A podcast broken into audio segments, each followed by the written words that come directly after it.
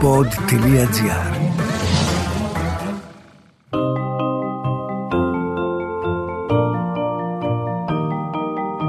Τι κάνουν οι συγγραφείς όταν δεν γράφουν βιβλία, πού συναντούν τους ήρωές τους; Ο Βενιαμίν Φραγκλίνος είχε πει πως ο συγγραφέας είτε γράφει κάτι που αξίζει να διαβαστεί, είτε κάνει κάτι που αξίζει να γραφτεί. Ας ανακαλύψουμε μαζί τον άνθρωπο πίσω από το βιβλίο στο podcast «Συγγραφής εκτός βιβλίων» με την Κυριακή Μπεϊόγλου.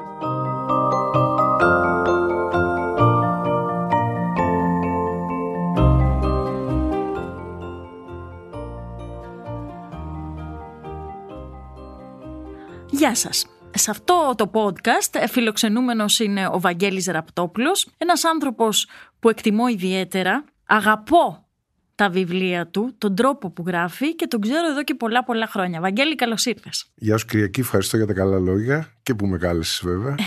Αφορμή είναι αυτό, η Και είχα σε εδώ και εγώ πολύ καιρό. Ναι, ναι, έχουμε πολύ καιρό να βρεθούμε. Αφορμή είναι το τελευταίο σου βιβλίο, Ανέγκυχτη, τι τίτλος Θεέ μου και θα εξηγήσουμε γιατί. Για πες, αλήθεια. Είναι, μου, μου έλεγε μια φίλη Ναι. δημοσιογράφος μου και αυτή του πολιτιστικού, Ναι. η οποία μου έλεγε δεν μπορείς να φανταστείς αυτός ο τίτλος πόσες Θα αγγίξει. παραμέτρους, ναι, πόσες πτυχές άλλες έχει εκτός από αυτό που λέει το βιβλίο. Ναι. Και δεν μου απάντησε. Λέω, ποιε δηλαδή. Λέει, ου, πολλές πρέπει να σου λέω. Ναι, τώρα. τώρα τι να σου λέει. Θα το θα εξηγήσουμε όμως και τι σημαίνει αυτό το ανέγκυχτη. Είναι το αντίθετο του Me Too.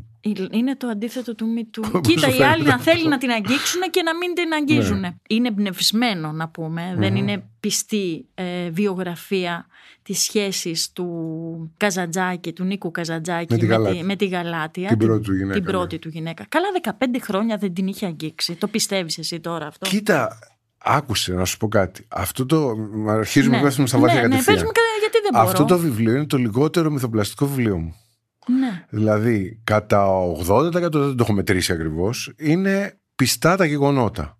Ακόμα και τα ονόματα που έχω αλλάξει, έχω βάλει Αλέξανδρο Καστρινάκη, τον Νίκο Καζαντζάκη Ναι, ναι. και Μελίνα Αναστασίου Καστρινάκη. Γιατί το έκανες Βαγγέλη μου αυτό; Ήθελα να σε γιατί, ρωτήσω. γιατί αυτό προσπαθώ να σου Ναι. πω. Περίμενε. Και έχω αλλάξει και τους τίτλους των βιβλίων. Δηλαδή, τον Ζορμπά το λέω Έλληνας, επειδή και στα αγγλικά είχε βγει Ζόρμπα the The Greek, Greek. ας πούμε.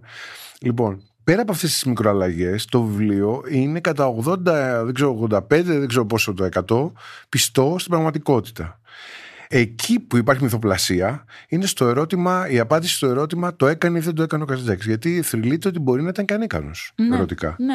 Δηλαδή, ο τελευταίος του εκδότης πριν βγάλει τα βιβλία του η Ελένη Καζαντζάκη, ο οποίος έχει βγάλει ένα βιβλίο που δεν κυκλοφορεί πια. Εγώ το έχω βρει σε μια βιβλιοθήκη δημοτική, έχει αποσυρθεί από την κυκλοφορία. Για να δούμε φέτος που είπαν που αγόρασε. Όχι, όχι, αυτό δεν είναι του Α, Καζαντζάκη. α, είναι του εκδότη α, του, του τελευταίου. εκδότη, μάλιστα. ο οποίος ήταν ο, εκδότης, ο ιδιοκτήτης των εκδόσεων Δίφρος, που λεγόταν Γιάννης Γουδέλης. Ναι, ο Δίφρο, του Δίφρο. Λοιπόν, αυτός γράφει σε αυτό το βιβλίο το οποίο λέγεται Από ποιους ο Νίκος Καζαντζάκη ανασταυρώνεται, ότι ο πατέρας του τον είχε πάρει μικρό, έφηβο, προέφηβο, δεν ξέρω πότε, σε ένα μετόχι που είχαν έξω από το Ηράκλειο και εκεί τον κλώτησε ένα μουλάρι και τον άφησε ανίκανο. Μάλιστα. Βέβαια, η Έλλη Λαμπρίδη, επειδή όπως καταλαβαίνεις, έχω ψάξει πάρα πολλά και το, επειδή. το φαντάζομαι. από Το, τη το δεκα- είδα, μάλλον. από τη δεκαετία του 60 μένεται αυτή η συζήτηση στην ελληνική κοινωνία. Δεν ξέρω σε ποιους κύκλους ακριβώς. Είχε φτάσει στη δεκαετία του 80, πήραν συνέντευξη, νομίζω η Όλγα Πακομάρου, από την ε, Έλλη Λαμπρίδη, Μμ. που είναι κι- και αυτή ήταν συγγραφέας και πεζά είχε γράψει, αλλά βασικά ήταν φιλόσοφος και φεμινίστρια. Είχε δώσει αγώνες για την. ε, Και τη ρώτησε ευθέως. Τη ρώτησε αν το κάνει και είπε εκείνη ναι, με ξεπαρθένεψε ο Καζαντζάκης στην Ελβετία. Αυτό διαψεύει. Δηλαδή, φτάνουμε να κάνουμε τέτοιου είδους Μάλιστα. ας πούμε, Τι- τι- εισαγωγικά είναι τρομερά τιμωρυχίε πράγματα, ναι, ναι. για να βρούμε. Ναι. Εν τω μεταξύ, υπάρχει το άλλο περίεργο ότι η Γαλάτια Καζαντζάκη, η οποία ας πούμε είναι τρομερό ότι έχει την τύχη ένα ποίημά της, αυτό που τελειώνει με το.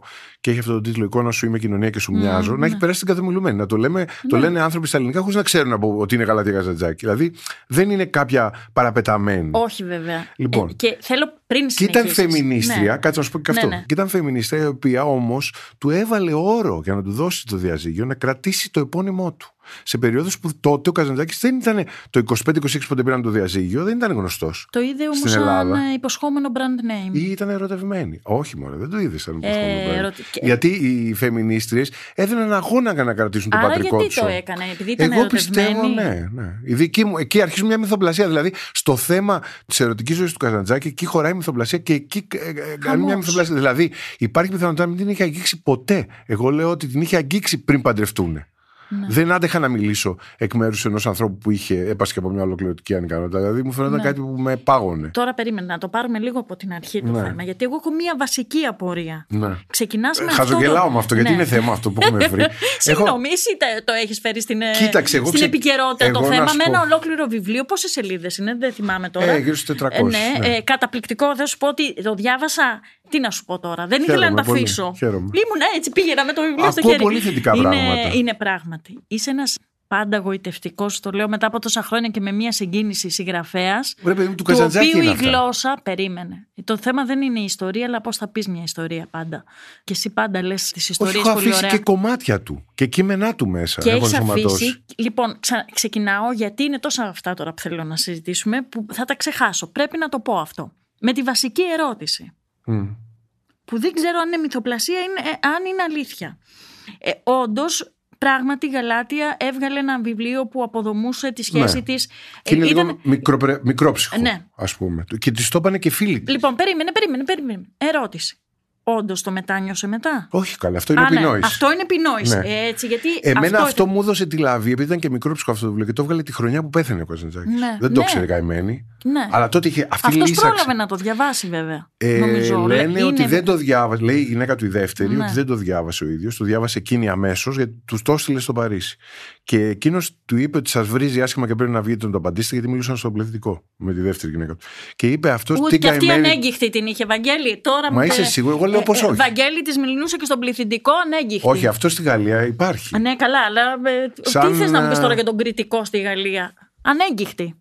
Τέλος Καλά. πάντων. ε, Συνεχίζουμε. ε, σου επιτρέπω να λες όποια θεωρία θέλει, γιατί εκεί μέσα σε αυτό το πλαίσιο υπάρχουν ε, περιθώρια μυθοπλασίας, λέμε. Συνεχίζουμε. Λοιπόν. Ναι, λοιπόν. Και είπε ο Καζαντζάκης στην τρομερή φράση: Την καημένη την γαλάτια θα την πιάσουν Ναι, στο το στόμα διάβασα. τους. Αυτό θα μείνει από αυτήν. Ότι θα είναι Είχε ένα αρνητικό για αυτήν. νιάξιμο δηλαδή και αυτός. Είχε πολύ μεγάλο νιάξιμο. Ναι. Και, και αυτό φαίνεται ακόμα και όταν έχει φύγει από την Ελλάδα. Δηλαδή, αυτοί παντρεύονται γύρω στο 11, αν θυμάμαι σωστά τις ημερομηνίες, και 25-26 παίρνουν διαζύγιος. Σε αυτό το διάστημα αυτός, μετά από δύο χρόνια, φεύγει και αρχίζει να ταξιδεύει ή στην Ελλάδα ή εκτός. Ναι. Όσο είναι εκτός το 22, το 23, εκεί πέρα που γίνεται και η καταστροφή εδώ η Μικρασιατική, εκείνη η περί- περίοδος που γράφει στο Βερολίνο, που το γράφει, ξέρω εγώ, το, αν θυμάμαι σωστά, την ασκητική και από εκεί τη στέλνει γράμματα και έχει δημοσιευθεί η αλληλογραφία τους που πραγματικά την αγαπάει Ναι, ναι. και τη νοιάζεται. Ναι, το είδα. Βαγγέλη. Τώρα διάβαζα εγώ μία συνέντευξή σου. Και μετά, συγγνώμη, η δεύτερη γυναίκα του λοιπόν, όσο οι δύο αδελφές, γιατί και η Έλλη Αλεξίου έχει βγάλει βιβλίο που και αυτή επαναλαμβάνει εκεί πέρα την κατηγορία ότι δεν άγγιζε την αδερφή της.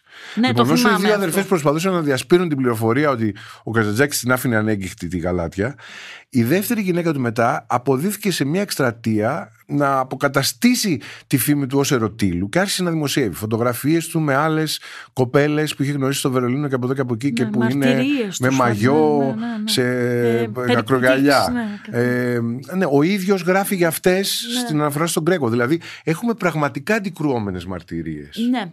Λοιπόν, πέρα από αυτό όμως, νομίζω ότι η σχέση σου με τον Καζαντζάκη δεν ε, ξεκινάει από ένα αρκετά Όχι, πιπεράτο βέβαια. θέμα. Όχι, όχι. Η αγάπη σου φαίνεται σε όλο το βιβλίο. Το πώς προσεγγίζουμε κάποιους ανθρώπους που έχουν καθορίσει σε ένα βαθμό τα ελληνικά γράμματα έχει σημασία. Διάβαζα λοιπόν σε μία συνέντευξή σου ότι ίσως ο λόγος που άρχισες να γράφεις ήταν Όχι, ο ε, Καζαντζάκης. Σίγουρα. Δηλαδή, ποτέ δεν ξέρεις γιατί γράφεις πραγματικά. Ναι. Αλλά ότι είχα επηρεαστεί μικρός και ότι αυτό με, μου έδωσε μια αποφασιστική όθηση για να πω ότι θέλω να γράφω. ε, Έπαιξε πολύ μεγάλο ρόλο. Έχει επιδράσει πάνω μου πρώτα απ' όλα με το έργο του.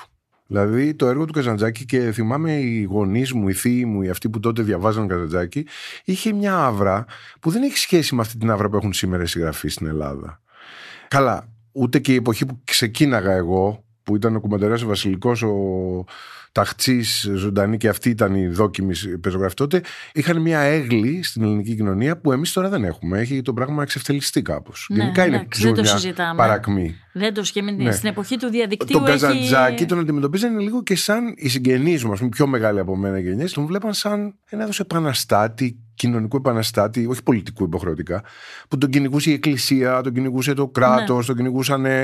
Κανείς δεν τον πήγαινε τον Καζαντζάκη. Εκ των υστέρων, κάνουμε ότι, Ναι, ναι, ναι, ναι. ότι τον καμαρώνει. Ομπά, ο κόσμος καμαρώνει και τον διαβάζει και τον ξαναδιαβαίνει. Ο απλός λαός οι αναγνώστες. Αλλά η λογοτεχνική πιάτσα ακόμα δεν τον πάει. Η αλήθεια είναι αυτό. Δεν τον πάνε πολιτικά ούτε οι αριστεροί, διότι σου λέει τι είναι αυτά τα μεταφυσικά και Ναι, λοιπά. ναι, ναι, ναι. Δεν τον πάνε ούτε οι δεξιοί, γιατί ειδικά όταν ζούσε η υπεράσπιση σχεδόν έμπρακτη που έκανε των ιδεών που εκπορεύονταν εκεί από τη Σοβιετική Ρωσία ήταν σκανδαλιστική για εδώ και τον λέγανε οι δεξιοί κόκκινο φίδι. Ναι, Δηλαδή από παντού αντιμετώπιζε πρόβλημα. ναι. Και εξακολουθεί να σκανδαλίζει. Εγώ να σου πω κάτι. Να σου πω τώρα και κάτι λίγο αστεία γελώντας. Εντάξει, έγραψα τη Λούλα, έγραψα τη Λεσβία. Ε, σκέφτηκα έτσι με σεβασμό Να κάνεις κάνω ένα λίγο και- ερωτήλο και τον Ναι, Καζατζάκη. ναι, ναι. Γιατί υπάρχει πιθανότητα να μην το έκανε καθόλου καημένος. Να σου Αυτό πω είναι κάτι σκανδαλιστικό, όμως. με σοκάρει. Ήταν μια ερωτική προσωπικότητα. Ε, δηλαδή, πρόσεξε να σου πω. Ε, για τους... Ναι. Πώς τον έβλεπαν; Έβλεπες έναν άνθρωπο, ας πούμε, ο οποίος είχε ένα παράστημα, είχε ένα λόγο επαναστατικό, αντισυμβατικό, ερετικό. Ε, Έχει ένα γράψιμο το οποίο είναι από τα πιο ερωτικά που έχω δει Ακριβώς, στην συμφωνώ ελληνική απόλυτα. λογοτεχνία. Απόλυτα δηλαδή είναι συμφωνώ. ένας συγγραφέας ο οποίος για να περιγράψει ότι βρέχει, Ναι. λέει άρχισε να πέφτει η βροχή ορμητικά από τον ουρανό στο χώμα, όπως πέφτει ο ερωτικά πεινασμένος άντρας πάνω σε μια γυναίκα. Α πούμε, δηλαδή είναι εδώ να Αγίε. σκεφτείς να- τη μεταφορά που θα σκεφτείς για τη βροχή να είναι Ναι. σεξ. Ναι, ναι, και Λέμε όμως, ένα είδες παράδειγμα. τώρα. έτσι, ναι. Κάπως ήθελε να το βγάλει ο άνθρωπος. Μπορείς να το δεις και εδώ. έτσι. Μπορείς να το δεις και- αλλά μπορείς να το δεις και Ναι. ότι δεν ήταν αυτό το πράγμα το Ναι. οποίο. Δεν ξέρω. Σύμφωνα με το μυθιστόρημά μου το έκανε. Μου- Η Γαλάτια ειδικά είχε Η πρόβλημα. Γαλάτια είχε τελικά. Είδες, είδες, ο- πάντα οι γυναίκες Και έχουν να το σου πω τώρα, πρόβλημα. εντάξει, γελάμε και λέμε ότι είναι επιπεράτο το θέμα. Όμως, σε ένα άλλο επίπεδο, το θέμα του βιβλίου μου, με αφορμή, με εφαλτήριο τη σεξουαλική ζωή και ερωτική ζωή του Καζαντζάκη, οδηγείται τάχιστα, δηλαδή τις πρώτες σελίδες, στο αντίπαλο δέος που στην περίπτωση του Καζαντζάκη είναι το πνεύμα. Ακριβώς. Είναι βαθιά επομένως, υπαρξιακό ναι, το έχουμε μια ζήτημα. εξερεύνηση του ζητήματος του Θεού, του ζητήματος της πνευματικότητας, που είναι πολύ, φαίνεται αναχρονιστικό θέμα σήμερα. Αλλά για μένα είναι άκρος επίκαιρο. Ε, δηλαδή είναι μια συμφωνώ κοινωνία απόλυτα. που ακριβώς κυριαρχεί το χρήμα και τα έχει όλα εκπορνεύσει. Από την αριστερά έως τη δεξιά όλο το πολιτικό φάσμα. Μέχρι την ίδια την εκκλησία που υποτίθεται ότι είναι δικαιοδοσία της το ζήτημα του ιερού. Το ιερό δεν υπάρχει Ναι. το ιερό με την έννοια την ευρύτερη. Δηλαδή, ακόμα και ζητήματα που αγγίζουν και τις νεότερες γενιές, που βλέπω εγώ την κόρη μου και λοιπά, που είναι η οικολογική καταστροφή, έτσι, η κλιματική κρίση, για μένα δεν πρόκειται να, να λυθεί το θέμα αν δεν αποκατασταθεί στη συνειδήση ενός μέρους του κόσμου ότι το φιλαράκι και το δεντράκι και το λουλουδάκι είναι κάτι ιερό. Ναι. Δηλαδή, μόνο με ένα ορθολογικό κήρυγμα ότι προσέξτε γιατί καταστρέφεται η φύση Δεν κλπ. γίνεται κάτι. Τα λεφτά είναι πολλά, υπάρχουν μεγάλα συμφέροντα και θα παίζει αυτό το πράγμα και θα καταστρέφεται η φύση ασταμάτητα. Η μόνη για μένα διέξοδος είναι να γίνει μια ε, από τα κάτω, από τα πάνω, δεν ξέρω με με ποιο τρόπο που μπορεί να ξεκινήσει αυτό το πράγμα, μια πορεία αποκατάσταση μερικών θεμάτων να θεωρηθούν ιερά στη ζωή μας. Ε, βέβαια. Και είναι ο Πάντως- έρωτας που δεν αντιμετωπίζει ως κάτι Σίγουρα. ιερό και γι' αυτό περνάει Ναι, κρίση ναι, βέβαια. τα αισθήματα, το χρήμα κυριάρχει. Μόνο ότι είναι αντικείμενο οικονομικής συναλλαγής είναι ιερό αυτή τη στιγμή. Θα ήθελα πολύ να πω ότι δεν έχεις δίκιο, αλλά έχεις.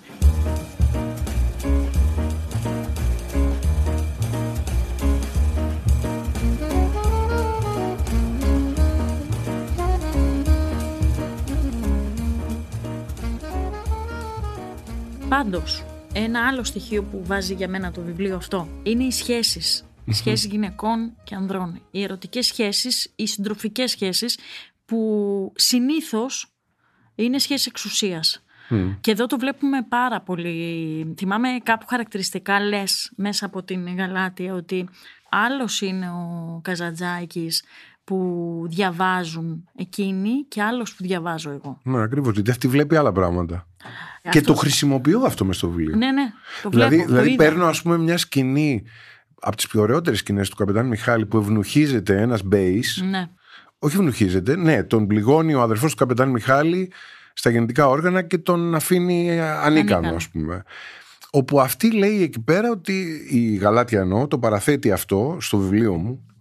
Το παραθέτει όλη αυτή τη σκηνή λέγοντας ότι είναι αυτό που σε βασάνιζε επειδή δεν με άγγιζες και ένιωθες ευνοχισμένος και γι' αυτό το λόγο γράφεις μια τέτοια σκηνή.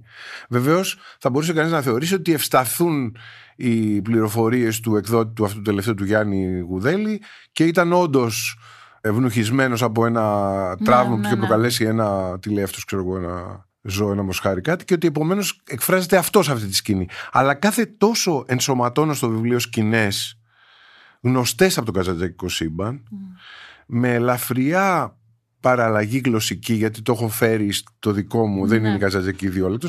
Αλλά σε μεγάλο βαθμό είναι αυτούσια τα κομμάτια αυτά. Βαγγέλη. Και με αυτή την έννοια είναι Ναι. ένα βιβλίο και τεκμηριωτικής λογοτεχνίας. Φυσικά είναι. Δηλαδή Φυσικά είναι ένα βιβλίο ντοκουμέντο. Έχει, πατάει σε πραγματικά και ενσωματώνει αποσπάσματα από πραγματικά βιβλία. Φυσικά είναι. Τώρα να σου πω και κάτι όμως. Στη σημερινή εποχή φαντάζει λίγο απίθανο, τώρα το δεν το βάζω για τη συγκεκριμένη περίπτωση, να μην έχει ερωτική ζωή ένα ζευγάρι 15 χρόνια τελικώς να χωρίζει. Ω, δεν είναι απίθανο. Από- Γιατί να σου πω κάτι; Ναι. Εκεί λέει ότι δύο χρόνια δεν το κάνανε. Ναι, Και μετά αυτός παίρνει το ονοματιόν του και χάνεται. ναι. Δύο χρόνια. Τι κάνανε, κάτι κάνανε. Θέλω να πω δύο ε, σχέσεις όπου παντρεμένοι άνθρωποι δεν έχουν ερωτικές σχέσεις για κάποια χρόνια είναι κάτι πολύ συνηθισμένο. Ναι, καλά, εντάξει. εντάξει. Έτσι, έτσι νομίζω, δεν είναι; Έτσι είναι. Δεν Πολύ το λένε. συνηθισμένο. Μπαίνουμε σε ένα τομέα που οι άνθρωποι εκεί ε, επαφιέμε- επαφιόμαστε στην ε, ειλικρίνειά τους αλλά δεν μπορούμε να το ελέγξουμε αυτό το πράγμα. Πάντως, οφείλω να ομολογήσω ότι από τη Λούλα μέχρι σήμερα πόσα χρόνια έχουν περάσει. Πόσα είναι, 40. Ε, έχω και 40 από τη πόσο είναι, Λούλα. παιδί μου, από τη- 44-45 Από είναι- δημοσιεύω από το πρώτο μου βιβλίο, από τα Ναι, κομματάκια. Όχι. Ε, η Λούλα, ξέρω, η Λούλα βγήκε το 70. Όχι, τι λέω εγώ. Όχι, το 70, το, Το, ε, 80. Το 96. Το 96 βγήκε η Λούλα. Ναι, Πώς τα εκεί έχουμε, πρέπει να με έχει βγήκε. μπερδέψει από τα πολλά βιβλία τώρα. Έχω 96, πάθει ναι. κάτι. Σε απασχολεί αυτό το ζήτημα; Δηλαδή, δεν το ξεχωρίζεις. Δεν είσαι ο, ο συγγραφέας που δεν θα μιλήσει για το πιο αρχαίγωνο συνέστημα που είναι το ερωτικά Ναι, με ε, χαρακτηρίζει. ένστικτα. Ναι. Σε χαρακτηρίζει και αυτό. Με χαρακτηρίζει εμένα. Μίλησες πολύ θαραλέα από τα πολύ πρώτα σου βιβλία. Ναι, γιατί γι' η αυτό. ολοκλήρηση η πρόταση είναι να πεις ότι έχω θεωρηθεί πορνογράφος. Τα γράφω Καλά, με το αυτό όνομά δεν τους. θα το πω. Ε, εγώ δια- δεν το πιστεύω. Αλλά το έχουν πει, δεν Όχι, ξέρω. εντάξει, εγώ δεν έχω πρόβλημα γιατί θεωρώ ότι. Τώρα η Λούλα, για παράδειγμα, που ανέφερες, είναι ένα βιβλίο που παίζει συνειδητά με πολλά είδη Εννοείται, λογοτεχνίας και εννοείται. ένα από αυτά είναι και η πορνογραφία. Εντάξει. Αλλά παίζει και με το αισθηματικό, παίζει και με τον τρόμο, παίζει και με το αστυνομικό, παίζει και με το υπερφυσικό. Παίζει και... Δηλαδή είναι ένα πλουραλιστικό ιδεολογικά Απίστευτη η σύλληψη της Λούλας, πραγματικά. κείμενο. Ευχαριστώ. Όχι, θέλω να πω, εγώ όμως νιώθω ότι η εποχή μας από εκείνη τη δεκαετία του 90, είτε πάρουμε το εμβληματικό, ας πούμε, τι σήμαινε για την ελληνική κοινωνία το κλικ του Κωστόπουλου. Ναι, βέβαια. Πώς άρχισε να φέρνει τέτοια πράγματα στην επιφάνεια. Αλλά γενικά εκπορνεύτηκε η κατάσταση. Και μπορέσαμε από μια μεριά Και να μιλάμε. εκπορνεύεται, θα έλεγα. Ε, τώρα έχει απογίνει πια. Ε, Ναι, ναι, ναι. τώρα συνεχίζει τον κατήφορο. αλλά... Όχι, ψάχνω να βρω ποια είναι η θέση της λογοτεχνίας πάνω Ε, σε αυτό το εγώ θέμα. λοιπόν θεώρησα ότι σε αυτό το. το- Αν σκεφτεί κανείς ότι ο μεγάλος, ας πούμε, μακάρι να μπορούσε να το έφτανε το δαχτυλάκι του, δηλαδή που ήταν ο Εμπειρίκος, που έχει πορνογραφικές σελίδες και που είχε και την ευκαιρία να παίζει και με την καθαρεύουσα και να κάνει και διάφορα άλλα, αλλά που έχει γράψει πράγματα τα οποία η σημερινή αστυνομία της πολιτικής ορθότητας. Καλά, εντάξει, θα το είχε, θα τα είχε Παιδεραστίες, θάψει, κοπρολαγνίες. κάψει, Ναι, ναι. θα Ακόμα τα είχε περίεργο. κάψει. Λοιπόν, τον καιρό που τα γράφει όμως ο Εμπειρίκο δεν μπορεί να τα δημοσιεύσει, διώκεται νομικά. Ναι. Το βγάζει 15 χρόνια μετά το θάνατό του ο γιος του. Με αυτή την έννοια το ότι εγώ προλαβαίνω να μπορώ να γράφω τέτοια ζω- ε, και να το δημοσιεύω όσο ζω, έχει διανύσει η ελληνική πραγματικότητα ή η πραγματικότητα γενικά μεγάλη απόσταση. Αλλά εμένα μου κάνει εντύπωση το ανάποδο. Δηλαδή, πες ότι αυτό το έκανα εγώ γιατί το ήταν η εποχή μας πιο. Ο Πετρόπουλος έχει μιλήσει για θρίαμβο της πορνογραφίας. Εμένα μου κάνει εντύπωση πώς τόσο λίγοι στην Ελλάδα γράφουν τέτοια πράγματα. Νομίζω ότι είμαστε μια βαθιά Συντηρητική. συντηρητική κοινωνία. Ναι, και εγώ έτσι βαφκαλίζομαι κάτι τέτοιο που είναι πολύ κολακευτικό για μένα, βέβαια, να πηγαίνω κόντρα στο και να δείχνω μια γενότητα, αλλά είναι αυτό όμως. Εγώ Δεν είμαι απόλυτα. πάντα πίστευα ότι η λογοτεχνία βάζει θέματα και ανοίγει δρόμους ώστε να μιλήσουν ε, πιο ανοιχτά οι άνθρωποι. Πιστεύω πάρα πολύ στο ρόλο Κοίτα, της λογοτεχνίας να, αυτό. να σου πω και κάτι ακόμα που έχω σκεφτεί. Πολιτικά, εκτός αν λες, ας πούμε, κάνεις ένα κήρυγμα προτροπή ε, σε κείμενα ή σε ραδιόφωνα ή σε τηλεόραση, κάνεις μια προτροπή για βία, δηλαδή σκοτώστε τον τάδε Καλά, ή ναι, ξέρω εντάξει. εγώ, κάντε κάτι τέτοιο, μπορείς να πεις οτιδήποτε πολιτικά. Όμως, σελίδες από τη Λούλα ή από τον Μεγάλο Ανατολικό δεν μπορείς να διαβάσεις. Είμαστε ανελεύθεροι Ι- ως προς αυτά. Ισχύει, ισχύει. Δηλαδή, παραδόξως, ενώ δεν κρέμιζε και κανένας φούρνος επειδή γράφονται τέτοια πράγματα, αλλά το γεγονός ότι εξακολουθούμε για λόγους ευπρέπειας και απαγορεύεται. Δηλαδή, ακόμα και αν έλεγε κάποιος στην εκπομπή του στο ραδιόφωνο. Μην πούμε τώρα εδώ. Γιατί στο, να μην πούμε, εδώ Στο είμαστε κρατικό ελεύθεροι. ραδιόφωνο, ρε παιδί Ναι. μου, ναι. και έβγαινε κάποιος και έλεγε ότι διαβάζω. Θα σας διαβάσω μια σελίδα από τον Εμπειρίκο. Δεν υπάρχει περίπτωση να διαβάσεις αυτά τα πράγματα. Καλά, δεν υπάρχει περίπτωση να διαβάσει από Έτσι δεν είναι. αυτή την Αυτό ε, κάτι φοβερή λέει. δουλειά του, Αυτό κάτι λέει. του εμπειρίκου. Τώρα, τι λέει ακριβώς; Ε, θα, με ενδιαφέρει επίσης Μία άλλη διάσταση που βάζεις και στο βιβλίο είναι το ζήτημα της φιλίας. Σε ποια άποψη τώρα, ότι ο Καζαντζάκης Ναι. ακουμπούσε πολύ στους φίλους του. Μιλάς κυρίως για τον ε, Μιλάω Σκελιανό. κυρίω που για παραθέτω τον εγώ. Σικελιανό. Ναι. Δεν ξέρω τι σχέση ήταν Το αυτή. λέ, λες το, αυτό νιώθεις για τον Καζαντζάκη; Ποτέ δεν θα το έλεγα αυτό για τον Εγώ, Καζαντζάκη. εγώ το ξέρεις γιατί το νιώθω, γιατί έμαθα πε- λίγα περισσότερα για αυτήν την ιστορία. Όταν επισκέφθηκα τη βίλα Σικελιανού Ναι. στο. Στη ε, Σικιά. Στο, ναι, ναι, στη Σικιά, στο Στον Ξυλόκαστρο. Πευκιά, εκεί στο Ξυλόκαστρο. Ναι, ναι. Μπράβο. Και είχα την ευκαιρία να συζητήσω με κάποιους ανθρώπους εκεί, οι οποίοι ήξεραν πάρα πολύ καλά αυτή τη φιλία, για να το πω έτσι, ακαδημαϊκούς και μη. Και μου έκανε εντύπωση το πώς πλησίαζε ο Καζαντζάκης ε, τον φίλο αυτό. Κοίτα, αυτή ήταν πολύ φίλη, αλλά όταν ήταν μικρός ο Καζαντζάκης. Μετά, όταν ήταν μικρός. μετά ο Καζαντζάκης. δύσκολα θα έλεγα αυτό το πράγμα. Είχε Θεωρείς φίλους, πως αλλά. τι, ότι ήταν άφιλος; Ναι, ότι θεωρώ ότι το μεγαλύτερο μέρος της ζωής του με τη δεύτερη γυναίκα του, ας πούμε, το πέρασε με αυτήν μόνο. Δεν, είναι- δηλαδή ήταν σε μια τέτοια κινητικότητα, ζούσε έξω. Δεν, ξέρω, δεν θα έλεγα εύκολα ότι υπάρχει φιλία, φιγούρα έτσι φιλική στη ζωή του έντονη. Ναι. Είχε σχέσεις με διάφορους ανθρώπους φιλικές. Σου λέω από όσο Γιατί με μελέτησα. τον Σικελιανό ήταν με το Σκυλιανό πολύ ήτανε- κοντά, ναι. ήταν, περνούσαν μαζί Ήρθανε και αρκετό γρήγορα καιρό. σε απόσταση μετά. Μετά τσακώθηκαν Ναι. κάπως ε, Χωρίς για να, μια να παρεξήγηση. μακώσουν τελείως ποτέ. Ναι. Η προσπάθεια που κάνω εγώ να το ερμηνεύσω λέω ότι ο Σικελιανός δεν ήταν όπως οι υπόλοιποι, είχε και μια γενεοδορία μεγάλη. Ήταν και η γυναίκα του πολύ πλούσια. Η Πάλμερ. Ναι, και δεν είχε αυτή την πλευρά που είχαν οι υπόλοιποι που μαζεύονταν στην δεξαμενή, στο κολονάκι εκεί. Η πιάτσα λεγόταν εκεί που είχε μια μιζέρια, ένα, μια φαγωμάρα, αντιζηλίες, ξέρω εγώ. Κάτι του τέριαξε αυτόν τον δύο. Και βέβαια, εκτός από αυτή τη μεγαλοθυμία, πώς να την πω, την γενεοδορία που είπα πριν του Σκελιανού, και οι δύο ήταν αρκετά υψηπετής. Ε, πάρα πολύ. Ναι, και κυνη... Κάπου ήταν κυνηγή αυτό- της πνευματικότητας. Ναι, ναι, αυτό ναι, του βάζω ναι, και εγώ. Να ναι, πηγαίνουν ναι. στο Άγιο Όρος και να αναρωτιόνται Α, μα γι' αυτό σε το αυτό λέω. που είναι πνευματική πολιτεία και καλά, και αυτοί λένε εκεί πέρα ότι δεν βρίσκουμε τίποτα πνευματικό. Τρομερό δεν Ναι. είναι αυτό. Και λέει, φτάνουν και λένε να αλλάξουμε και τη λέξη Θεός γιατί την έχουν μαγαρίσει. Η εκκλησιαστική χρήση την έχει μαγαρίσει και δεν, δεν λειτουργεί. Δηλαδή μετά από μια αυτοψία που κάνουν εκεί, εν πάση περιπτώσει, Ναι, λες ναι, και δεν ναι. έφτανε η κανονική ζωή.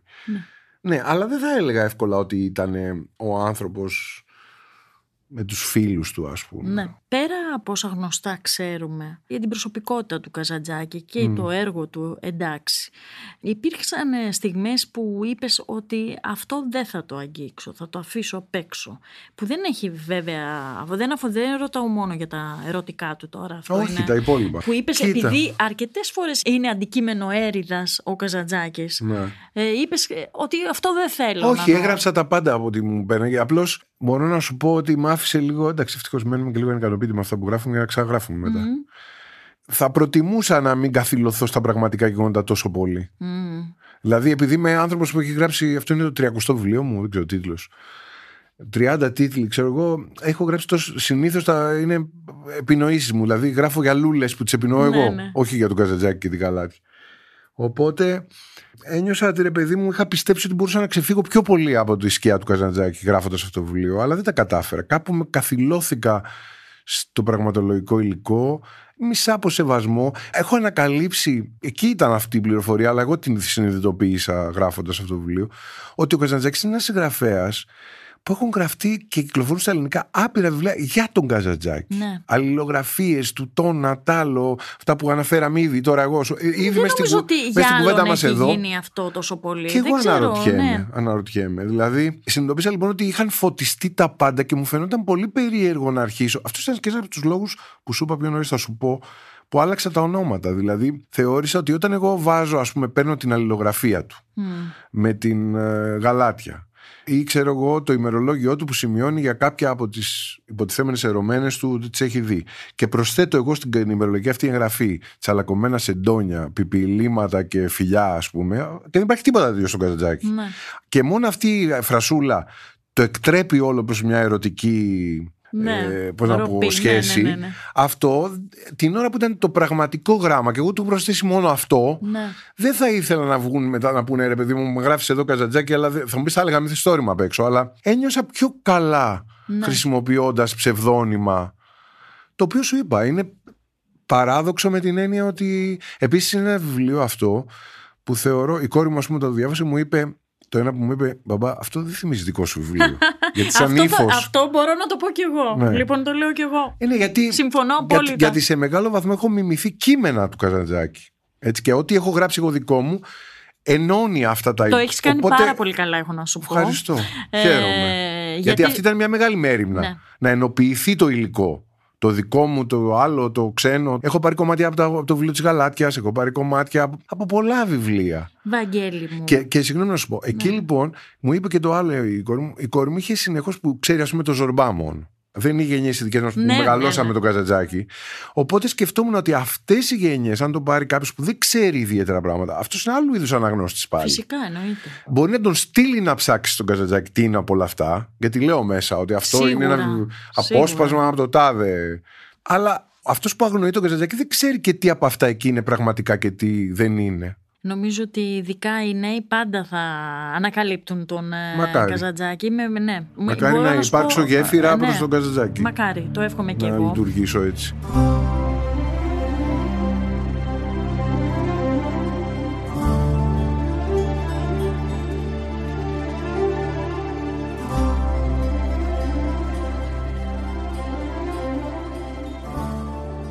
Αλλά, Βαγγέλη μου, ξέροντας ότι τόσα χρόνια μέσα στη λογοτεχνία και στα γράμματα έχεις δημιουργήσει και τις δικές σου σχέσεις με ανθρώπους συγγραφείς άλλους των γραμμάτων πολύ σημαντικούς, αναρωτιέμαι, ας πούμε τον Καζαντζάκη, του έχουμε προσθέσει και μια μυθική διάσταση. Ε, Εγώ μονίμως στη λογοτεχνική πιάτσα ακούω πίσω, από πίσω, δεν τα Ναι, λένε δημόσια. ναι.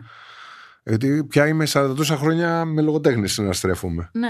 Τα αντίθετα ακούω. Α. Δεν τον μπορούν με τίποτα. Ναι, ότι, καλά, εντάξει. Εγώ μιλάω δεν τώρα- αντέχουν τη γλώσσα του. Κάτι ακρότητες του στείλω ότι ο Καζαντζάκη οφείλει τη δημοσιότητά του στο εξωτερικό επειδή Καλά, εντάξει. μεταφράστηκε. Ναι, ναι, ναι, εντάξει. Και γιατί η γλώσσα του είναι απαράδεκτη και κανείς δεν μπορούσε να τη Εγώ διαβάσει. ξέρω ότι... ο Καζαντζάκης θα, είναι σύνθ- θα μπορεί να... ένας λόγος του Καζαντζάκη να γίνει πάντα σύνθημα ε, για Α, τον απλό σίγουρα, κόσμο σίγουρα. ε, έτσι που αναζητά άλλα πράγματα πέρα από τα δικά μας ενδοοικογενειακά τη δημοσιογραφία και τη Ε, ε, λογοτεχνία. Εδώ δες Κυριακή ότι ο. Πώς λέγεται αυτός που έγραψε το κώδικα Νταβίντσι. Ναι, ο Μπράουν. Αυτός δήλωσε ότι η ιδέα για το να γράψει αυτό του ήρθε διαβάζοντας το τελευταίο πειρασμό. Εντάξει, ναι. Είναι... Όπου εκεί λέει από Τι το να πώ λέμε αντιμετωπίζεται η. Και ότι άρχισε να ψάχνει, ότι μετά βρήκε ότι ο Καζαντζάκης είχε συμβουλευτεί τα απόκριφα Ευαγγέλια. Αυτό τον οδήγησε να αναδυφίσει όλη αυτή την ιστορία του εάν υπήρχε κίνημα γυναικών γύρω από τη Μαγδαληνή με τη Μαγδαληνή πρώτα, αν ήταν σύζυγος του Ναι, Ιησού. ναι. Δηλαδή τον έβαλε τον άνθρωπο ή διάβαζα ένα άρθρο πρόσφατα. Σου λέω μερικά, δηλαδή θα μπορούσα να σου μιλάω μέχρι αύριο για τον Καζαντζάκη. Πόσοι ξέρουν στην Ελλάδα ότι η Διεθνής Εταιρεία Φίλων Νίκο Καζαντζάκη έχει παραρτήματα σε 130 τόσες χώρες; Παραρτήματα Α, λίγο ούτε φίλων εγώ του το ήξερα. Καζαντζάκη. Ομολογώ πως δεν το Ε, ήξερα. Έχουν site το οποίο μπορεί να επισκεφθείς και έχουν χάρτη. Που Ναι, λέει, ομολογώ με πως όλες δεν το τις ήξερα χώρες. αυτό. Ποιος ξέρει ότι λένε ότι ο Καζαντζάκης μετά τον τελευταίο πειρασμό δημιούργησε μια παγκόσμια μόδα να γράφουν τη ζωή του Χριστού. Μέχρι τότε δεν είχε γράψει κανείς εμείς Κοίτα ιστορία. να δεις. Γι' Από αυτό τον σου λέω. Σαραμάγκου και τον Νόρμαν Μέιλερ που έχουν γράψει αυτά, μέχρι πρόσφατα κάποιος. Δηλαδή, αν τα βάλεις κάτω αυτά, είναι πάρα πολλά. Είναι πάρα πολλά. Αυτό που ήθελα να ρωτήσω όμως είναι ότι τι έχουμε πάθει, δηλαδή έχουμε γίνει τόσο πολύ κοινικοί ή έχουμε γίνει τόσο Έχουμε πολύ... γίνει σίγουρα. Έχουμε μια διάθεση να αποδομήσουμε. ε, Δηλαδή, πέρα- η απάντηση του Καζαντζάκη δεν που τους λέει αξίζει πάντα. για την πρώτη του γυναίκα, αχ, την καημένη, που τον βρίζει Ναι, ναι, ναι. και τον μειώνει. Και αχ, την καημένη θα την πιάσουν στο στόμα του και Ναι, θα ναι. μείνει αυτό από Ναι, αυτήν. ναι. Είναι μια ευγένεια ψυχής που σήμερα φαίνεται όλο και πιο μακρινή. Ναι, σίγουρα, σίγουρα. Ναι. Το διάβασμα ενός βιβλίου είναι αξία ανεκτήμητη. Όμως τα μάτια μας κάποια στιγμή κουράζονται. Μην αφήνετε την πρεσβειοποία να σας αποθαρρύνει. Στα καταστήματα οπτικών οφθαλμός θα βρείτε όλες τις εξειδικευμένες λύσεις σε γυαλιά υψηλής αισθητικής. Απόλυτη προστασία σε πολυεστιακούς φακούς ή Blue Control για να απολαύσετε το διάβασμα χωρίς ενδιασμούς. Οπτικά οφθαλμός, γιατί τα μάτια μας είναι ανεκτήμητα, όπως και το διάβασμα. Τώρα θέλω να σου θυμίσω, την τελευταία φορά που ειδωθήκαμε, ξέρεις πότε ήταν. Για πες. Ήταν όταν ε, είχατε έρθει στη Συλλαβή Ναι, και στο σας βιβλιοπωλείο θυμάμαι, που είχες. και σας, θυμ- στο βιβλιοπωλείο καφέ και σας θυμάμαι και δεν θα το ξεχάσω ποτέ με τον Μένικ Μανταρέα είχατε κάτσει σε ένα τραπεζάκι θυμάμαι στον πεζόδρομο εκεί ήταν η τελευταία φορά που είχα δει και σένα και τον θυμάμαι τώρα με μια συγκίνηση λοιπόν γιατί ήσασταν πάρα πολύ φίλοι να ένα πρόσωπο Ναι, υπήρξε μέντοράς μου, φίλοι. ο, Ναι. ο να ένα πρόσωπο λοιπόν που Ενώ έχει μια αρκετά μυθιστορηματική ζωή, κατά τη γνώμη μου. Ε, βέβαια. Και ειδικά Ε, ο, ο φρικτός θάνατός του, η δολοφονία και, του. δε- και δεν θέλω. Υπήρξε μη- μια διάθεση αποδόμηση και δεν ήθελα να το αγγίξω αυτό το θέμα. Γι' αυτό κάνω αυτή τη σύνδεση με τον Καζαντζάκη. Ε, Και μια και το ναι. λες αυτό, έχει χτυπηθεί και ετοιμάζεται, δεν ξέρω, θα βγει ίσως φέτος, η αλληλογραφία μου με τον Κουμανταρέα. Πάρα που, πολύ χαίρομαι. που είναι Την περιμένω πώς γύρω και στις πώς. 400 σελίδες. Πολύ, πολύ χαίρομαι. Όταν ήμουν εγώ μικρός και πήγαινα στο εξωτερικό και για σπουδές ή για άλλα πράγματα και μας έδωθηκε ευκαιρία να αλληλογραφούμενο. Πώς γιατί άμα ήμασταν πρωτογνωριστήκατε στην με Αθήνα- το Μένι. Τον πέτυχα στο βιβλιοπωλείο του Κέδρου, όπου μπήκα να πάρω βιβλία. Το έχω γράψει σε ένα κείμενο που εξηγώ πώς. Και μου λέει πολύ. τρι- Πήρα συμπτωματικά και την κυρία Κούλα, είχε βγει τότε. Και πήρα και το κυφώτη του Αλεξάνδρου, δεν θυμάμαι. Και μου λέει η, η κοπέλα που ήταν στο ταμείο είναι ο κύριος ο συγγραφέα εδώ. Θέλετε να σας γράψει μια αφιέρωση. Και εγώ την ώρα που μου έγραφε την αφιέρωση, πώς σας λένε κλπ. Πάλευα, επειδή έγραφα μέσα μου και να βρω το θάρρος και να του πω ότι θέλω να σας δείξω κάποιο κείμενό μου. Τότε η συγγραφής και ο νεοσό, ας πούμε, ένας που δεν είχε δημοσιεύσει, υπήρχε χάος και έγκλη και δέος. Και σήμερα δεν υπάρχουν αυτά τα πράγματα. Καθόλου. Δηλαδή, συναντάω ας πούμε νεότερους, ο οποίο κατευθείαν μου λέει: Με ενδιαφέρει η γνώμη σας, σας στείλω το βιβλίο. Και άμα το λέω να του πω ότι ξέρεις, επειδή διδάσκω δημιουργική γραφή, δεν προλαβαίνω να αυτό, μπορεί να με βρήσει ο άλλος. Ε, ναι, ναι, ισχύει αυτό που λες. Δηλαδή να θεωρήσει κατευθείαν. Είμαστε σε άλλη φάση. Αν κρίνουμε Πάμε από στο αυτά. Μένι. Πάμε Ναι. στο Μένι. Τι θέλεις να σου πω για το μέλλον. Θε- είχα Και στην την- αλληλογραφία να μας σου πω κάτι. φαίνεται όλη η μαθητεία Πότε που θα είχα. βγει η αλληλογραφία αυτή, Δεν ξέρεις; ξέρω, από τον πατάκι εξαρτάται. Δηλαδή νομίζω ίσως και στη χρονιά Ναι. μέσα. Πάρα πολύ χαίρομαι που το ακούω αυτό. Και το λέω διότι, να, έχουμε κάποιες σταθερές... Και λέγεται εξομολόγηση και μαθητεία. Α, τι ωραία. Αυτός και είναι ο τίτλος. μαθητεία. Γιατί και από τις δύο μεριές. Ο Φυσικά. Μένι δεν ήταν πατερναλιστικός. Δηλαδή, μου έκανε εντύπωση από όταν τελικά άρχισε να βλέπει τα δικά μου, άρχισε να μου δείχνει δικά του. Και εγώ ήρθα σε πολύ δύσκολη θέση και μου, έλεγε, μου ζητάει τη γνώμη μου. Και του έλεγα, Μα μπορώ, μα γιατί μου λέει, Μπορεί να έχεις μια φρέσκια ματιά να δεις κάτι που δεν. Δηλαδή, άκουγε, Ίσως έκανε και ήταν αυτό μια άλλη γενιά μαθητεία. ανθρώπων. ε, Ναι, αλλά θα μπορούσε ένας να είναι μια φιγούρα πατερναλιστική να λέει Ναι. Οι νέοι δεν με ενδιαφέρουν, ας πούμε. Κάνουν ε, ό,τι κάνουν. Μάθαινε και ο ίδιος. Η μαθητεία ήταν αμοιβαία. Βέβαια. Που εγώ με σόκαρε αυτό στην αρχή. Αλλά τι πήγες να με ρωτήσεις; Πήγα να σε ρωτήσω το εξής, ότι προχωρώντας η σχέση αυτή, φαντάζομαι, μέσα στα χρόνια, καταρχήν θεωρώ ότι μια σχέση πλέον φιλική και με αυτή την έννοια Δασκάλου ε, μαθητή και δασκάλου όλα, ναι. μαθητή, είναι δύσκολο να διαρκέσει πάρα πολλά χρόνια. Και γίναμε και πολύ φίλοι. Αυτό ήθελα να πω. Γίναμε Εκεί πολύ ήθελα. φίλοι. Μετά στην πορεία Ποια είναι τα συ- τα μετεξελίχθηκε. συστατικά δηλαδή που σας ένωναν; Νομίζω ότι το ότι δεν ήταν πατερναλιστικός έπαιξε πολύ μεγάλο ρόλο.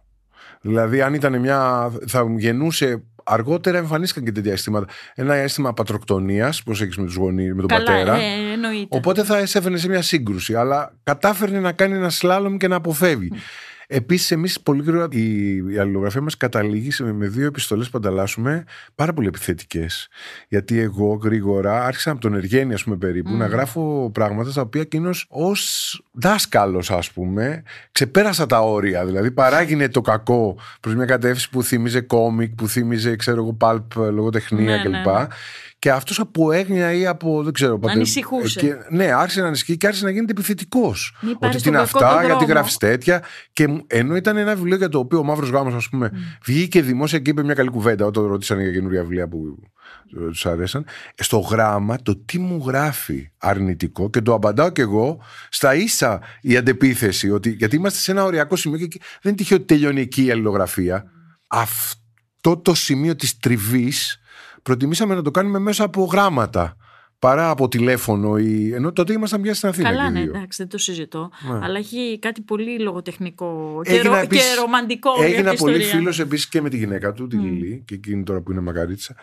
Η Λιλή ήθελε να βαφτίσει την κόρη μου, ξέρω εγώ. Μετά γίναμε Ναι, ναι, πολύ. οικογένεια. Ναι, ακριβώς. Ε, ξέρεις γιατί. Γιατί μέσα στα χρόνια αυτό που σου είπα, που πάμε από κοινικό προς κοινικότερο, το να βρίσκεις φιλίες, ειδικά ομοτράπεζων και είναι πολύ δύσκολο. Ναι, και θέλει γενικά- δουλειά. Και εκείνο δεν ήταν είναι- δύσκολο. Εγώ ανα- που το έχω αναλογιστεί και, τότε, και με άλλους συγγραφείς έκανα έτσι πολύ στενή φιλία. Με τον Δημήτρη τον Όλα, που αυτός έγινε ο νονό τη κόρης μου Ναι. και έκανα πολλά χρόνια και με τη γυναίκα του παρέα. Είχα την τύχη να έχω συγγραφείς στενούς φίλους. Θεωρώ ότι ήταν τύχη. Φυσικά το καλλιεργείς και όλα ή μπορεί να χαθεί. Επίσης πιστεύω ότι αυτό που ρωτάς ας πούμε και κάποια στιγμή είχα πολύ στενή παρτίδα. Αν σκεφτεί κανείς ότι δεν είχαμε βρεθεί ποτέ, έχουμε και εκεί μια αλληλογραφία με τον Ηλία τον Πετρόπουλο από το Παρίσι και με έπαιρνε τηλέφωνα συνέχεια. Πολλές φορές έχω σκεφτεί ότι όλα ξεκίνησαν από το γεγονός ότι η δική μου, η καταγωγή μου είναι από το περιστέρι. Και η δική μου, όταν αποφάσισα 20 χρονών ότι θα κάνω αυτή τη δουλειά, θα γράφω, που λόγω του ελαίου Πασόκ μπορούσες ναι. τότε να κάνεις μια εκπομπή στην ΕΡΤ και ραδιοφωνική και να παίρνεις κάποια λεφτά για να Ναι, συντηρήσει. ναι, ναι. Αλλά η δική μου είχαν αποκεκτημένη ταχύτητα τη έγνοια και το φόβο ότι θα πεθάνω στην ψάθα και ότι θα βασανιστώ. Ε, τώρα που κάνω και εγώ παιδί, το καταλαβαίνω γιατί αντιδρούσαν έτσι, αλλά αυτό μας έφερε σε μια ρήξη. Έξι χρόνια δεν μιλούσαμε. Το κάνανε για να με Σκληρό. προστατεύσουν. Ναι, εγώ το θεωρώ και τρομερή σκληρότητα. Αλλά και εγώ τσαντίστηκα και λέω, με πείσμωσε αυτό το πράγμα. Και μία από τις συνέπειες, εκτός τη συνέπεια του να αρπαχτώ και να επιμείνω και να γράφω, Μία συνέπεια άλλη ήταν ότι διάφοροι συγγραφείς τελικά κατάλαβα εκ των υστέρων ότι λειτουργήσαν σαν πατρικέ φιγούρες στη ζωή μου.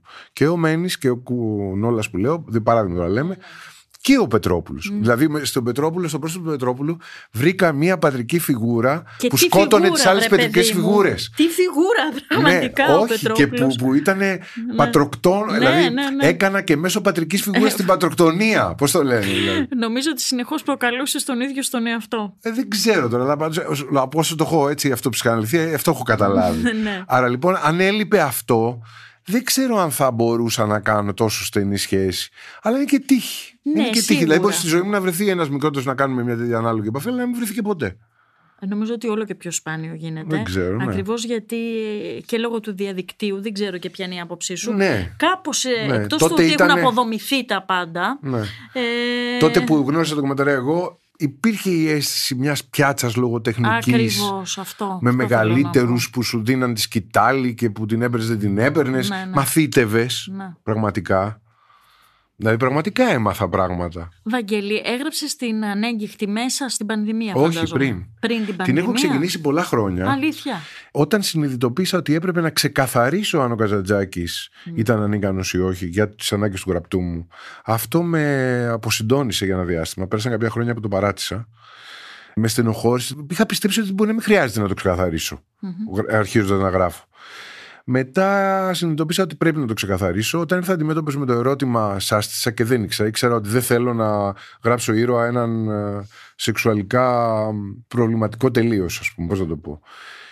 Και σιγά σιγά άρχισα να προσπαθώ να ξεκαθαρίσω μέσα μου αυτά τα πράγματα μέχρι που μου ήρθε η ιδέα αυτή ότι θα μπορούσα μέσω της γαλάτιας, μέσα από τη δική της οπτική γωνία να αλλοιώσω την πραγματικότητα και να πω ότι πέρασαν 9 χρόνια. Αυτή πέθανε στα 7 χρόνια από το θάνατό του. Εγώ βάζω στα 9 χρόνια από το θάνατό Θες του. λίγο χρόνο ακόμη. Ναι, 9 χρόνια από το θάνατο του, μετανιώνει για το βιβλίο που είχε γράψει και αποφασίζει να γράψει ένα βιβλίο που θα επανορθώνει. Και αυτό ήταν που με- μου έδωσε την όθηση να το πιάσω, να το ολοκληρώσω μετά.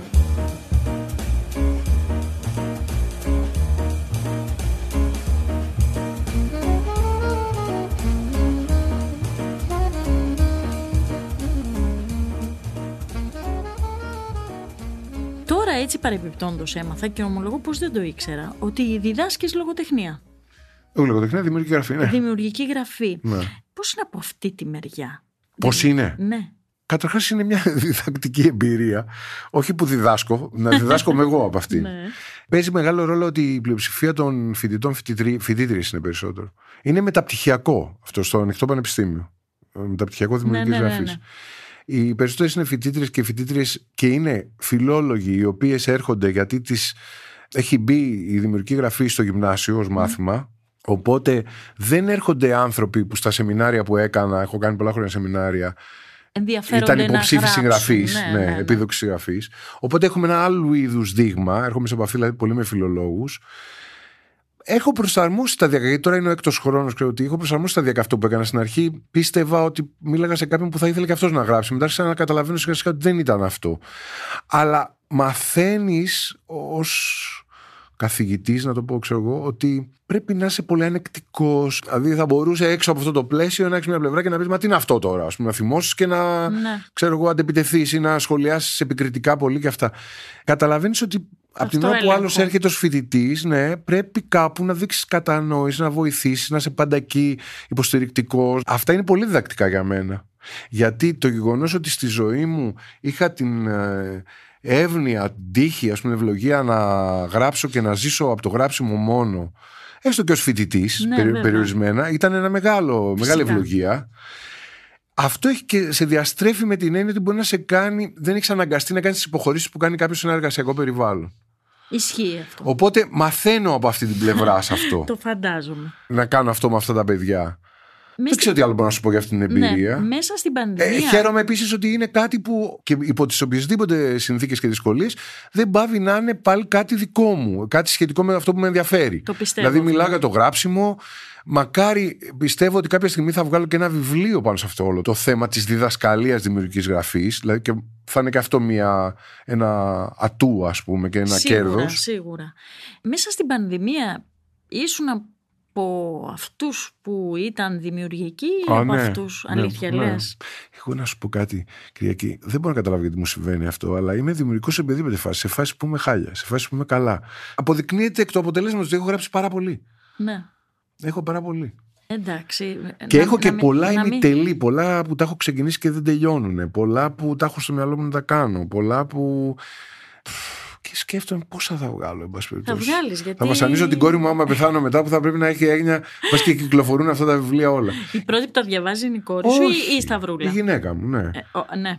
Εκ των και πραγμάτων. Είναι σχεδόν. αυστηρή μαζί σου. Η Φ- Η Σταυρούλα, η Παπασπύρου, η οποία είναι και κριτικός Ναι. λογοτεχνίας. Ε, Κριτικός δεν τη λέει και η Τι, ίδια. την ακούς, την ακούς Βιβλιοπαρουσιάστρια. τη Σταυρούλα. Έτσι λέει, και εγώ έτσι λέω. Ρεπόρτερ. Ναι, Και εγώ δε- έτσι η λέω. αλήθεια είναι δεν είναι κριτική. Ναι. Αυτό που κάνει ακριβώς.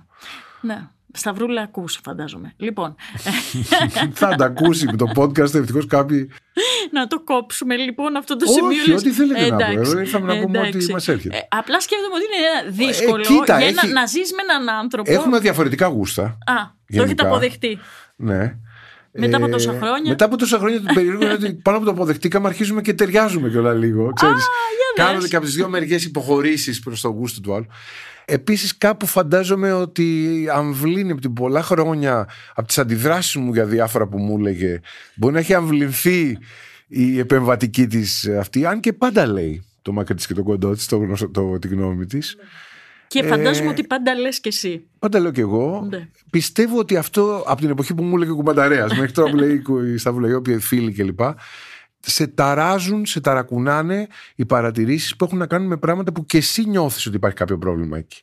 Αλλιώς, αν εσύ είσαι μεγαϊδουρινό πείσμα ότι εδώ είναι εντάξει το πράγμα, δεν πάει να σου λέει τώρα ο πιο κοντινός σου και ο πιο. Αυτός δεν θα το πάρεις εύκολα υπόψη σου. Ναι, ισχύει Ε, αυτό. Ναι, δεν πιστεύω ότι, ότι τελικά επηρεάζει πάρα πολύ.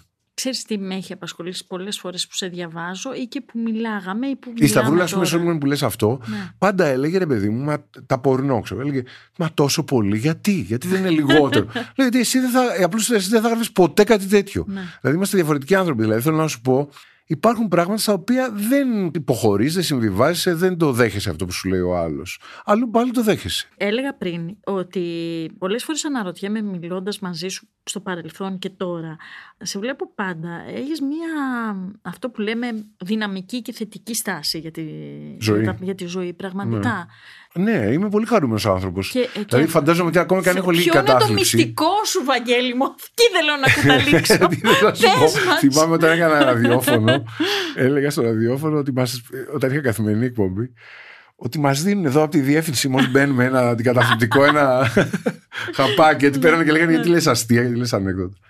Δεν Παρόλο ξέρω, που είναι θέμα- σε αρκετά μυθιστορήματά σου το σκοτάδι υπάρχει Πάρα πολύ. πάρα πολύ. Πάρα πολύ. Ε, Αλλά εγώ θεωρώ ότι πάντα υπάρχει χιούμορ. ναι, το και στις χιούμορ. σκοτεινές ιστορίες μου υπάρχει ένα κέφι, ένα.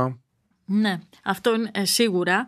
Ε, α- Γι' αυτό και είναι μαύρες κομμωδίες συνήθως. Εμένα. Ακριβώς. Δηλαδή και έχω δει και αυτό Ναι, οι μεγάλοι. έχεις δίκιο. Πολλά βιβλία μου τα αντιμετωπίσανε ως δράματα και εγώ έλεγα ρε παιδιά, μα είναι μαύρη κομμωδία αυτή. Ο Εργένη, ας πούμε, είναι μια μαύρη κομμωδία. ναι, ναι, ναι. Πολλοί όμως μεγάλοι τότε που το έβγαλα το είχαν, θεωρήσανε το δράμα. Μεγαλύτερης σε ηλικίας. Καλά, μου. το καταλαβαίνω. Αλλιώς βλέπουμε τα πράγματα. Είπαμε είναι και θέμα ηλικίας που Αυτό, διαβάζεις. αυτό. Ο- Δηλαδή Ε, οι, οι νεότεροι είναι πιο κοινικοί πια Ναι. και για να επιβιώσουν γίνονται κοινικοί και υπάρχει ένα μαύρο χιούμορ. Που ο μεγαλύτερος. Κοίταξε, ε, ζούμε ας πούμε μεγάλες αλλαγές που επειδή δεν έγινε πόλεμος. Καλή ώρα τώρα και η Ουκρανία. ναι, αυτό ή η πήγα να απειλή- σου πω Ναι, πριν, ότι- αλλά, αλλά ας πούμε το γεγονός ότι εγώ όταν ήμουν μικρός υπήρχε η Pearl Buck που είχε πάρει Νόμπελ υπό το βλέμμα του Βούδα και όπου Τι ήταν κάτι, συζητάμε; κάτι βιβλία σχεδόν, πώς να το πω αυτό ρε παιδί μου, που είχαν κάτι το ουμανιστικό και στα όρια του γλυκερού σήμερα. Δεν είναι τυχαίο ότι δεν διαβάζετε. Καλά, εννοείται πώ δεν διαβάζετε. Είναι καλή συγγραφέας. Είναι, αλλά και εγώ δεν διαβάζω. Δεν θα διαβάσω η, τώρα. Η έκλειψη που ζει ο Λουντέμις, ας πούμε, mm. που ήταν πιο μελό, Ναι. που ήταν άλλες εποχές. Δηλαδή εκείνη τα χρόνια οι άνθρωποι παλιότερα ήταν πιο συναισθηματικοί, πιο μελοδραματική ενδεχομένως. Πάντως δεν υπήρχε τόσο κινησμό και τόσο μαύρο χιούμορ. Σίγουρα. Τώρα, μιας και είσαι και έτσι ένας θετικός άνθρωπος, που το λέω αυτό με το σωστό θετικό πρόσημο. Ευχαριστώ πάρα πολύ. Περάσαμε δύσκολα, πολύ δύσκολα. Ναι. Εντάξει, πιο δύσκολα δεν υπάρχει. Και ποιος ξέρει τι μας περιμένει και παρακάτω; Ποιος ξέρει τι μας περιμένει ναι, από μην κάτω. Φορά. Αυτό πήγα να σου πω. Δηλαδή, να χαλαρώσουμε λίγο. Μπορούμε να χαλαρώσουμε λίγο, Βαγγέλη. Κοίταξε, εάν χαλάρωμα θεωρήσει το να επιστρέψουμε στις συνθήκες που είχαμε προ-κρίσης οικονομικής, θα σε απογοητεύσω. Εγώ δεν βλέπω να έρχεται Α, ξανά. Μάλιστα, μάλιστα. Δηλαδή αυτή η φούσκα που είχε καταναλωτισμό, λεφτά, άνεση και τα προβλήματα ήταν ότι πλήταμε. Ναι, πούμε, καλά, δεν, δεν ξανάρχεται αυτό εννοείται, εύκολα. Δεν πειράζει, μην ξανάρθει. Ε, πάντως πειράζει, ξεπειράζει ότι καταλαβαίνω αυτά που διαβάζω. Αυτό ήταν σπάνιο Mm. και δεν βλέπει κανείς μελετητή, δεν ξέρω εγώ τι οικονομολόγο, ότι κάπου στο μέλλον το κοντινό μας περιμένει κάτι τέτοιο. Εδώ βλέπεις ότι πάνω εκεί που τέλειωσε η οικονομική κρίση έπεσε η πανδημία. Πάνω που τέλειωσε η πανδημία, λένε δεν τέλειωσε γιατί πρέπει να το πάρετε απόφαση. Είναι μια Ε, επιδημική ναι, ναι, νόσο ναι, και ναι, θα ναι. πρέπει μπορεί να φέρνει παραλλαγές που θα είναι Ναι, πιο θνησί ναι, και ναι, ναι, πιο. ναι, ναι. Θα πεθαίνεις. Γίνεται αυτό με την Ουκρανία. Φοβόμαστε ότι μπορεί να γίνει παγκόσμιος πόλεμος. Γίνονται Καλά. γεωπολιτικέ. Λέω, λέω, λέω λοιπόν ότι γίνεται. Οπότε μην το σχολιάζουμε. Γιατί Μην το πάει αυτό το σχολιάζουμε. χειρότερο. ρε παιδί Μην μου. το σχολιάζουμε. Αλλά οπωσδήποτε να σου πω κάτι. Τα πρώτα χρόνια της κρίσης λέγανε και φίλοι και γνωστοί ότι μοιάζει με την κατοχή η πείνα που έρχεται. Ε, Ήταν βλακίες. Εννοείται και ήταν βλακίες. Δηλαδή, να σου πω κάτι, Ούτε- ήμασταν πολύ ου- καλομαθημένοι. Ούτε ο κορονοϊός ήταν η πανούκλα. Ναι, έτσι να τα λέμε και αυτά. Ακριβώς. Και οπότε Βαγγέλη καλύτερα να μου, έχουμε δύναμη να κρατάμε, Ναι. να αντέχουμε. Να έχουμε δύναμη να Ναι. αυτό κρατάω λοιπόν. Ε, σε ευχαριστώ πάρα Εγώ πάρα ευχαριστώ πολύ. για όλα. Και ελπίζω Καλή να τα δύναμη. ξαναπούμε σύντομα. Καλή δύναμη, Κυριακή.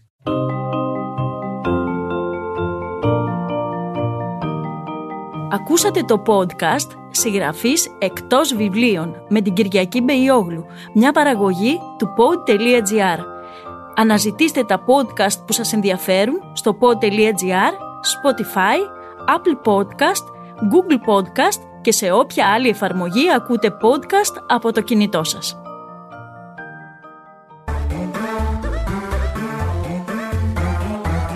pod.gr. Το καλό να ακούγεται.